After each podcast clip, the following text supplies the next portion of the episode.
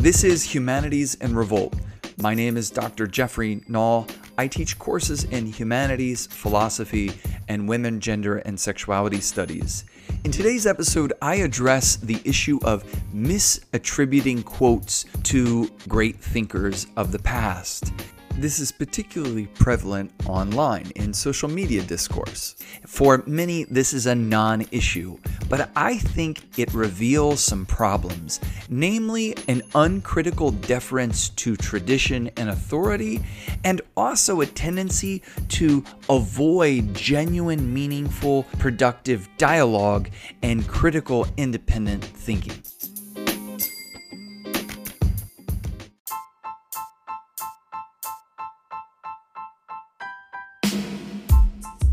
Confucius didn't say that. Why we shouldn't rely on quotes to think and speak for us. The humanities offers a treasure trove of wisdom and insight. Ironically, that wisdom is sometimes obscured or falsely represented by pithy mic drop quotation memes carelessly circulated in social media exchanges and the wider popular culture. Like Mark Twain and Albert Einstein, Confucius is one of the more frequent victims of erroneous quote attribution. One popular example of a quote being attributed to Confucius that's making its way around the internet is the following Quote, before you embark on a journey of revenge, dig two graves. End quote. Popular media also plays a part in advancing these false attributions. In episode 13, season 1 of the fictional TV series Criminal Minds, behavioral analyst Jason Gideon says, quote, Confucius warned us, before you embark on a journey of revenge, dig two graves, end quote. This misquoting of Confucius may be linked to the belief that the sage advocated for returning good for ill. As Sun Hui explains in Things Confucius Never Said, the available record of Confucius's thinking suggests he objected to that idea. In Book 14 of the Analects, an important source of Confucian thought written around 475 BCE, we read, quote, Someone asked, what do you think about the principle of rewarding enmity with kindness? With what then would you reward kindness? asked the master. Reward enmity with just treatment and kindness with kindness. Confucius did advocate the virtue of ren, or compassionate concern for others. When a disciple asked him for a single principle to live by, Confucius offered a version of the Golden Rule, instructing us to refrain from doing to others what we would not like to be done to us. Quote, Is there any one word, asked Tzu Kung, which could be adopted as a lifelong rule of conduct? The master replied, Is not sympathy the word? Do not do to others what you would not like yourself. In Book 15 of the Analects, we read that Confucius also cautioned us against uncritically affirming others' negative or positive assessments of people. Quote, Though all hate a man, one must investigate the cause, and though all like him, one must also investigate the cause. End quote. Causes of misquotations. There are a number of reasons why these kinds of false attributions flood our culture. Innocent error is probably the main culprit. Someone accidentally attributes an interesting quote to the wrong thinker. Simple enough. Then that misattribution makes its way into a meme or a book or a movie, and then it spreads quickly and easily through social media. Another cause of these misquotations is that we lack awareness of our own irrationality. We often make the mistake of thinking that we are primarily rational beings. Though we can and do sometimes think rationally, our default mode of thinking tends to be uncritical and significantly reliant on irrational influences. The psychologist Howard Gardner contends that we are intellectually moved by seven levers of mind change. These include two reliable sources of making sense of the world. The first is reason, making good, logically consistent arguments, and two, research, that is, turning to empirical observations of the world to identify the facts. The other five include rewards and resources, which involves being moved when an idea benefits us, representational redescriptions, which is saying the same idea or communicating the same idea in lots of different ways. Then we have real world events, which is relating our idea or message to a timely current event. The next is resonance, relating an idea to something familiar to us or important to us. Lastly, overcoming resistances. That is, overcoming existing objections to embracing a given idea or action. Most of us deploy and are also impacted by these levers of intellectual influence. We tend to give greater weight to an idea or claim if it has the endorsement of a respected cultural figure. We can overcome some of our audience's resistances to a way of thinking if we attach our idea to a figure that they are likely to defer to, consciously or unconsciously. Attaching an idea to a lauded sage increases the likelihood that the idea or message will resonate with our audience. Ancient thinkers are particularly useful since their absence ensures they won't raise any objections when we attribute ideas to them whether they like them or not. But it's important to realize that the success of a falsely attributed quote rests less on the originator and more so on those of us who share and therefore parrot the idea. Being honest, we have to acknowledge that we often repeat what we see or hear, irrationally assuming that it must be true. As social beings, we are naturally inclined to go along and get along, especially when something is repeated and becomes familiar to us.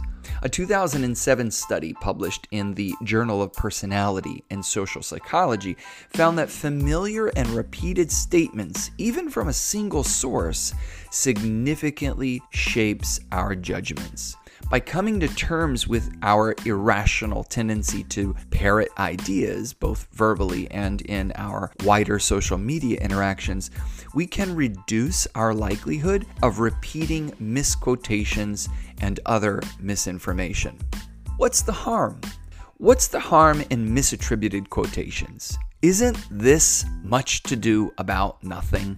In the first place, I think there is an ethical wrong in distorting the ideas or practices of those who put so much effort into developing those ideas or practices.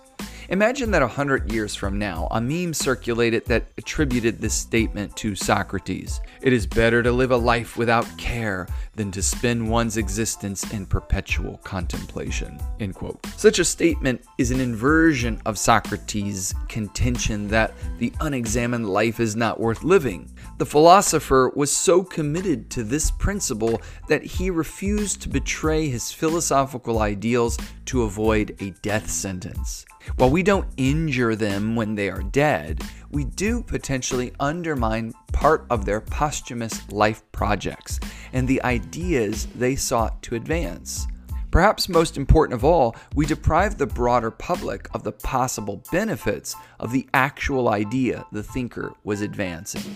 One could also argue that attempting to advance our own beliefs or agenda by falsely attributing these ideas to important spiritual or philosophical thinkers of other societies is a kind of unethical cultural appropriation. But my main objection is that our emphasis on attaching famous names to quotes implies an uncritical deference to authorities and tradition. Dialogue over deference. As someone who teaches courses in the humanities, I think cultural traditions of the past, along with great thinkers like Lao Tzu and Confucius, the Buddha, Jesus, Socrates, Aristotle, and Epicurus, offer invaluable insights into the human condition in living lives of meaning and excellence. We also learn quite a lot about what not to do and how societies and well intended human beings go wrong. But the potential benefits these traditions and ideas are not conferred when we are passive, they are granted to us through our active and critical engagement with them. Instead of simply relaying what an ancient thinker had to say, we need to contemplate and interrogate their ideas. What did they mean? How does this idea hold up today? When Confucius said that we should, quote, reward enmity with just treatment and kindness with kindness, end quote, the reader is left to consider what just treatment looks like in practice. Is just treatment retribution? Is just treatment holding the person responsible through punitive action? Or is just action accountability with the opportunity for redemption? Is it more important to get back at others or for them to get what they give? Or does justice entail edification, which is to say, moral improvement? toward the goal of the wrongdoer learning from their mistakes and growing into better human beings. These are open questions that are worked out through contemplation and dialogue, not through one liner mic drops and memes. The fact that someone who is today revered said something doesn't mean it's necessarily right or worth affirming, let alone adhering to. Do we really want the validity of our favored argument to rest alone on the unimpeachable reputation or character of an ancient thinker? Not likely, since it's difficult to think of any person of the distant past who has not said or believed things that are today, upon reflection, misguided, if not flagrantly wrong. And if we're being really candid, we'd acknowledge our human imperfection and that we are often all wrong, even the so called best and brightest among us. Besides, a great idea doesn't need the endorsement of an intellectual celebrity. An idea or argument doesn't accrue intellectual value based on who authored it. What makes an idea of the past valuable is that it remains helpful in understanding either the past or the present without undue deference to the author's title or position. I'm not saying that there is something wrong with noting or sharing a powerful quote from a great thinker in human history. My suggestion is that such ideas ought to be the starting point of critical reflection, dialogue, and elaboration rather than being used as exclamation marks, used as overly confident in caps of a given debate. Speaking for ourselves. Whether we are those creating the meme or sharing it, we tend to be less concerned with the accuracy of the quote attribution than making an impact. Take the example of the quote on revenge. Some of us think people would be better off realizing that retaliatory violence is the path to mutual destruction. Plenty of ancient thinkers are available to lend support to this idea. And the Analects, for example, we can read that Zengzi, one of Confucius's disciples, lauded a friend for enduring offense without retaliating in Book 8, Chapter 5. But intellectual honesty and a basic commitment to rational dialogue requires us to make sure that we have our facts straight. If it's important enough to add Confucius's name to a quote, then we ought to make sure it really is his idea. If we don't have time or desire to do that kind of research, then we can simply share the quotation without attribution, indicating that we don't know who said it. Even better, we can briefly comment on why we think the quote rings true to us. We all love a pithy quote, but quotes should rarely be the beginning and end of a communicative interaction. A great quote, whoever the author might be, is an opportunity to engage in dialogue with the idea and others' perspective on that idea. Great quotes alone cannot clarify the world for us. Clarity comes through active, conscious thought and dialogue. We should reject the idea that a quote, meme, essay, lecture, or book speaks for itself or stands on its own. We should instead embrace our intellectual agency. Here we should reaffirm the motto of the Enlightenment. As Immanuel Kant put it in his 1784 essay, What is Enlightenment? That motto was Dare to know, sapere aude. Have the courage to use your own understanding. End quote.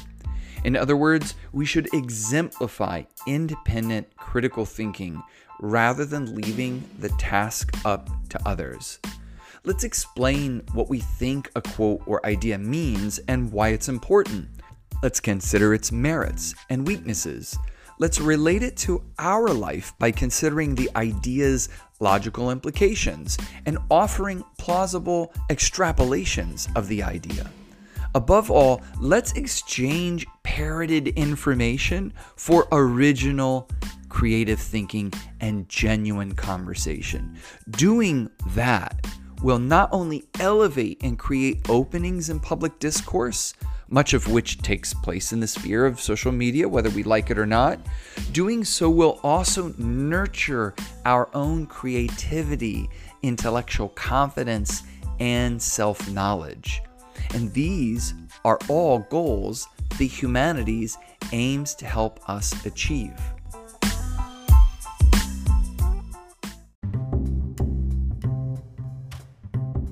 Thanks for listening.